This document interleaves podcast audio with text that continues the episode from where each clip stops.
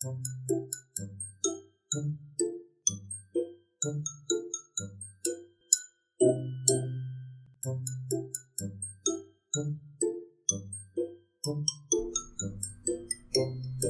白哥们集合喽！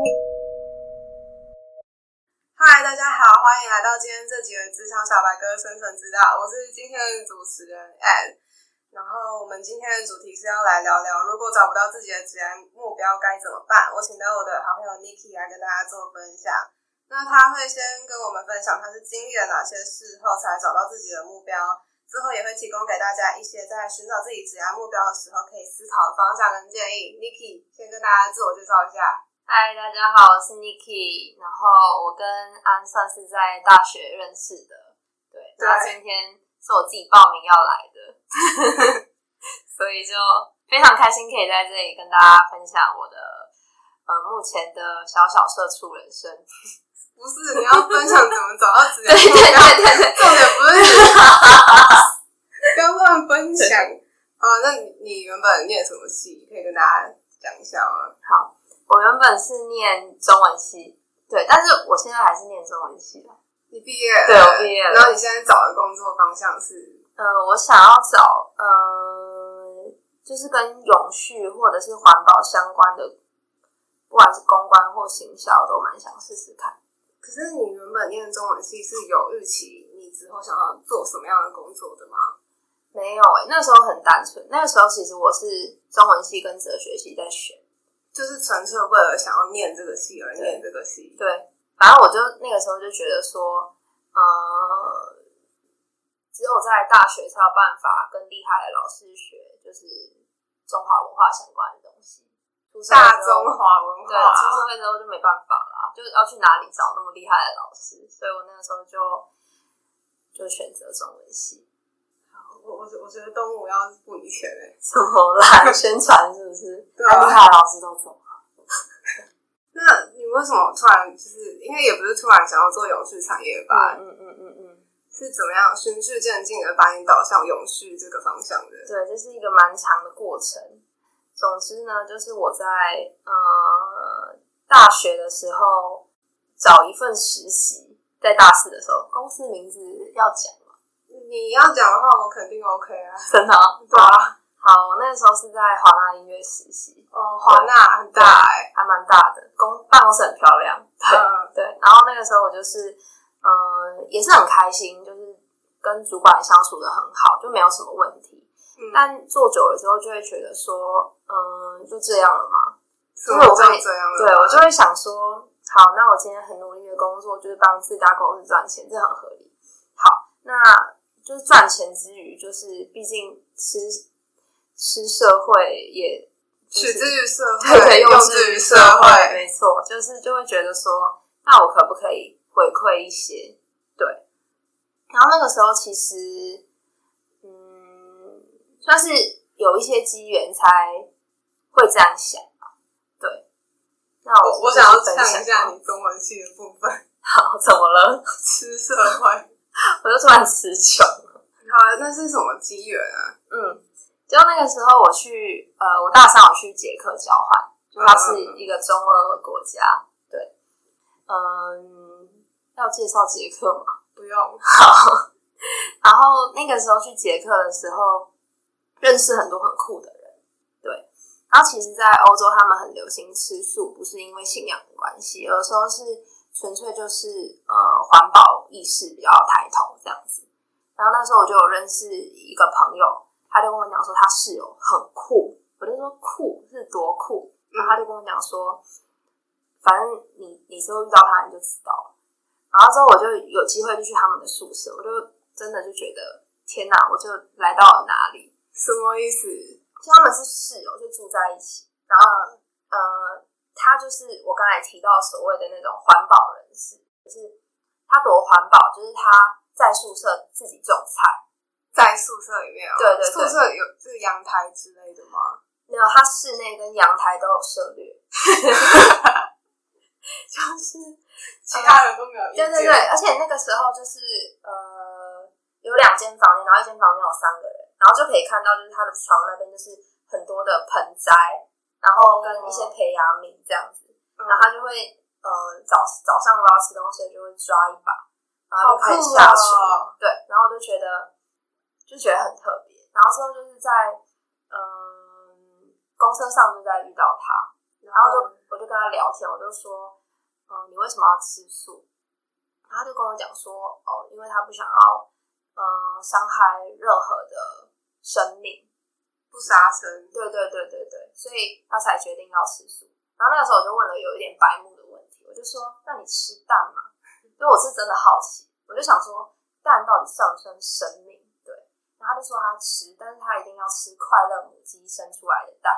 快乐母鸡对然后就什么概念？我就继续问下去了，然后他就说，就是他那一天就是大包小包的，然后戴一个就是牛仔帽这样子，然后看起来就是特别的接地气，对。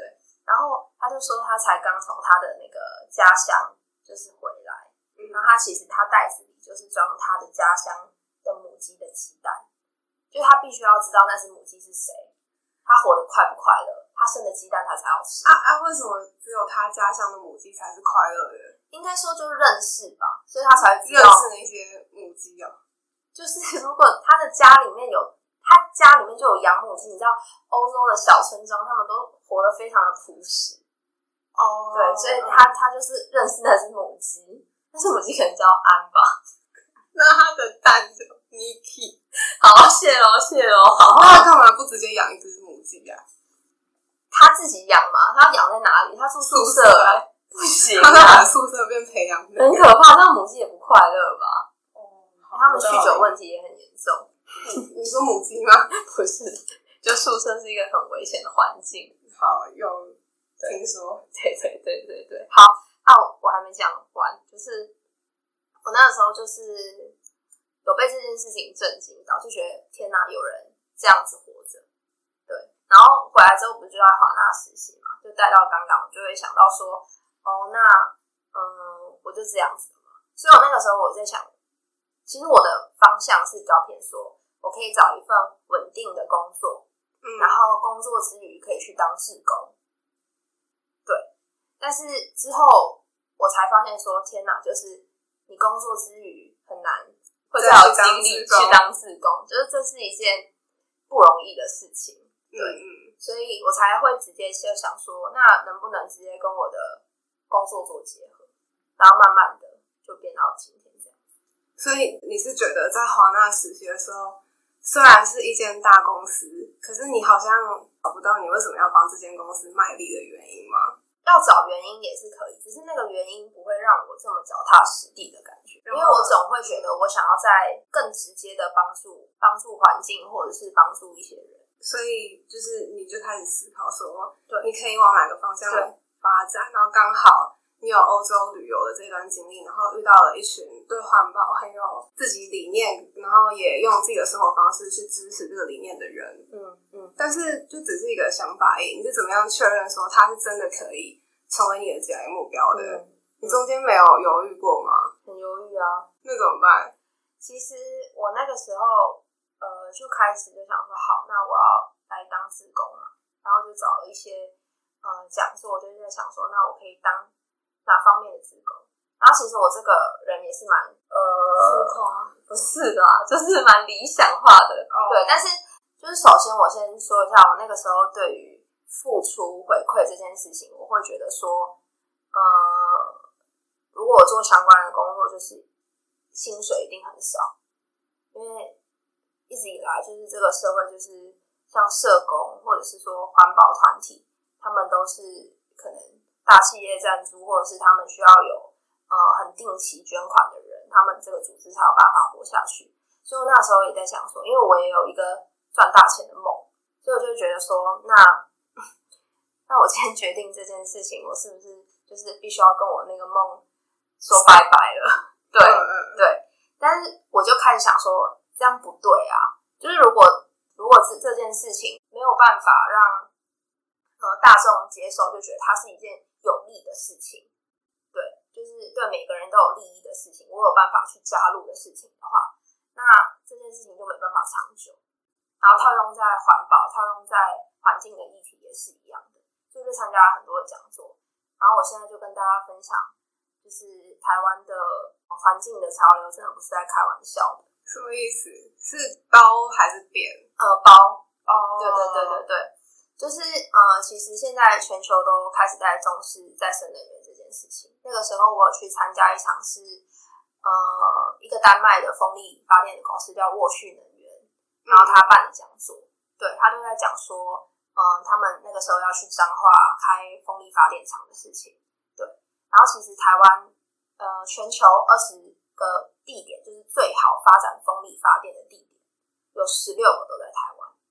有所以十六个，对，台湾那么小，然后全球就是、你知道，就世界地图这样，然后就是有十六个在台湾，嗯，对嗯，所以呃，这是一个全世界都在瞩目的事情。就只要台湾的政府呃在推动的话，基本上所有的外资都会进入。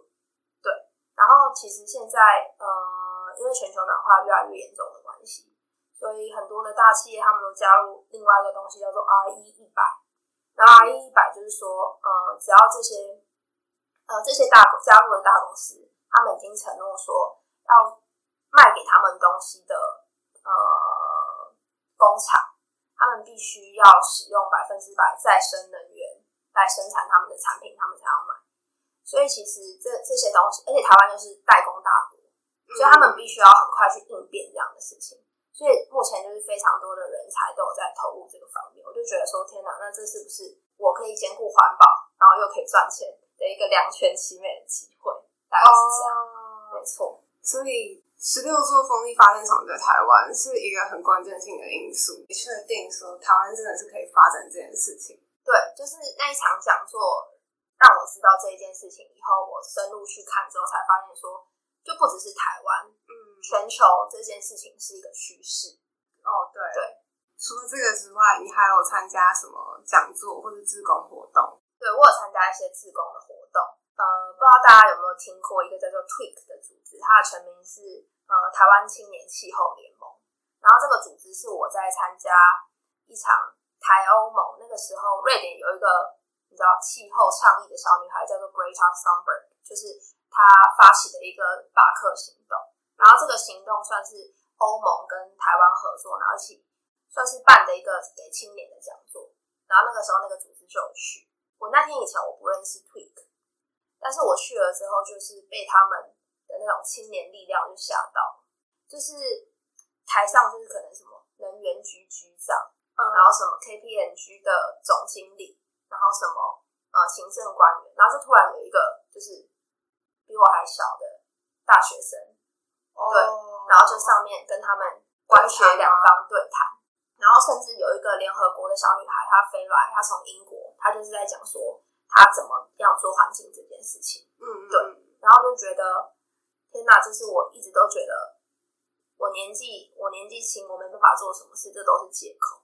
嗯，就你你就是要去多尝试，然后甚至是接近这些人，然后他们身上一定有呃你可以学习，然后呃可以一起前进的目标。对，所以我那个时候才决定我要加入 Tweak，然后最后也刚好就是有机会就入选上了，然后就进入那个组织服务这样子。不过你就是中文系要进勇士产业，就是中间总会有一些背景上面的，就是你可能知识量不足，你会觉得有这个限制吗？嗯，我觉得限制是一定有的，只是说我今天是我已经决定要做这件事情，我就会看很多这方面的书，嗯，对，然后会像刚才提到参加讲座，然后参加志工团体，其实这些东西都是可以写在履历上面的。一定跟中文系还是会有落差，就是我还是被会被问到说，哎，你是中文系，那你你为什么会想要做这个？但是、嗯像我刚才说了那么多，这都是真实的且合理的理由。对对对，而且我也为这件事情付出努力，所以也可以让资方看到我这方面的热情，嗯就基本上这非常具有说服力，所以我觉得是没有问题的。只是说梦想如果不计划的话，就只是梦想。哦，哎、很会。不过你就算计划，还是要实行，不然你计划好了，还是只是梦想。没错，就是要去实践。对嗯，啊，那你现在，因为我知道你前天刚拿到 offer，对，没错，也有快恭喜我。恭喜你。不过你现在不是压力很大嘛？就是你会开始要赶快补足那些你觉得你可能会跟不上的东西。对，就是呃，我可以简单说一下，我现在在这个公司是一家新创，然后不知道大家有没有听过哦？等一下，你这个可以讲吗？你要讲公司名字哦。我没有要讲公司，我现在要讲其他公司的名字哦。好，因为其他公司比较有名，请说。就是不知道大家有没有听过阳光伏特加，就是它是一个在做公民电厂，公民电厂就是呃有点像是呃，就如果今天我找一个屋主，然后他的屋顶刚好很大，他的房子很大，然后阳光伏特加的人就会去跟他讲说，哎，北北，那这个屋顶可不可以给我们盖太阳能板？嗯，对，然后北北他就北北就付他租金，对，付他租金，对对，讲错，就是太阳。呃，阳光伏特加就付北北租金，付北北租金，对。然后他们就可以在上面盖太阳能板。那因为盖太阳能板，它有呃一开始需要一笔资金嘛。然后阳光伏特加它的那个嗯一开始的资本额可能不够大，去负担那笔资金，所以它就会分块。就比如说这片屋顶可以盖呃二十片太阳能板，那就在网络上面抛，就是二十片，每个人都可以当他爸爸妈妈。对，就去认养这二十片。对，然后我现在做在的这家公司比较不一样，就是呃，他们是直接去找北北，然后就直接干，对，然后就比较有钱。对，是一间有富爸爸的公司，对，有富爸爸的公司。然后，所以他们呃，就是方式跟刚刚说有点像，只是去掉呃中间找大众一起募资的环节。可以变成做对，就变成我们是直接拿我们太阳能板的电费来当我们收益的来源，这样子。那我现在就在那家公司负责行销，对，但我还没上班啦，因为我前天才得到 offer，很棒啊。可是，那你履历里面就是特别着重在你刚说的那些你参加过的活动上面，没错，对。你可以跟大家分享一下你是怎么准备面试的吗？好，其实我准备面试。前期前置动作比较久，就我觉得现在我身边很多朋友他们是后面的动作比较会拖比较久，就是他们可能前面不会很用心做他们的履历，然后开始找工作的时候就是可能是投了五十间，然后可能中了十间，最后录取五间。那你想想看，他他中间会多么心力交瘁，所以我就是把我重心放在前面，我就先把我履历搞好，然后再去找工作。对，然后那个时候。因为我就自己报名了这个活这个 podcast，呃，跟安也算是练习蛮多次的，所以我就开始会练习要怎么跟人家解释我要我喜欢永续，我我想要做再生能源这方面产业的理由，然后就发现说非常的有效，是不是？对对对，我就去那个那个时候，我我这家公司我面试是跟两位创办人一起面试，然后我都是侃侃而谈，毫无阻碍，毫无。阻碍对，然后他们就是应该有被我说服，所以最后才给我 offer。应该有被你吓到，哦，真的吗？这个人怎么 这么会讲？对，是不是已经练习五次了？练习五次我还不会讲吗？对，练习五次，所以推荐大家都可以报名这个节目来训练自己的胆量，还有口条。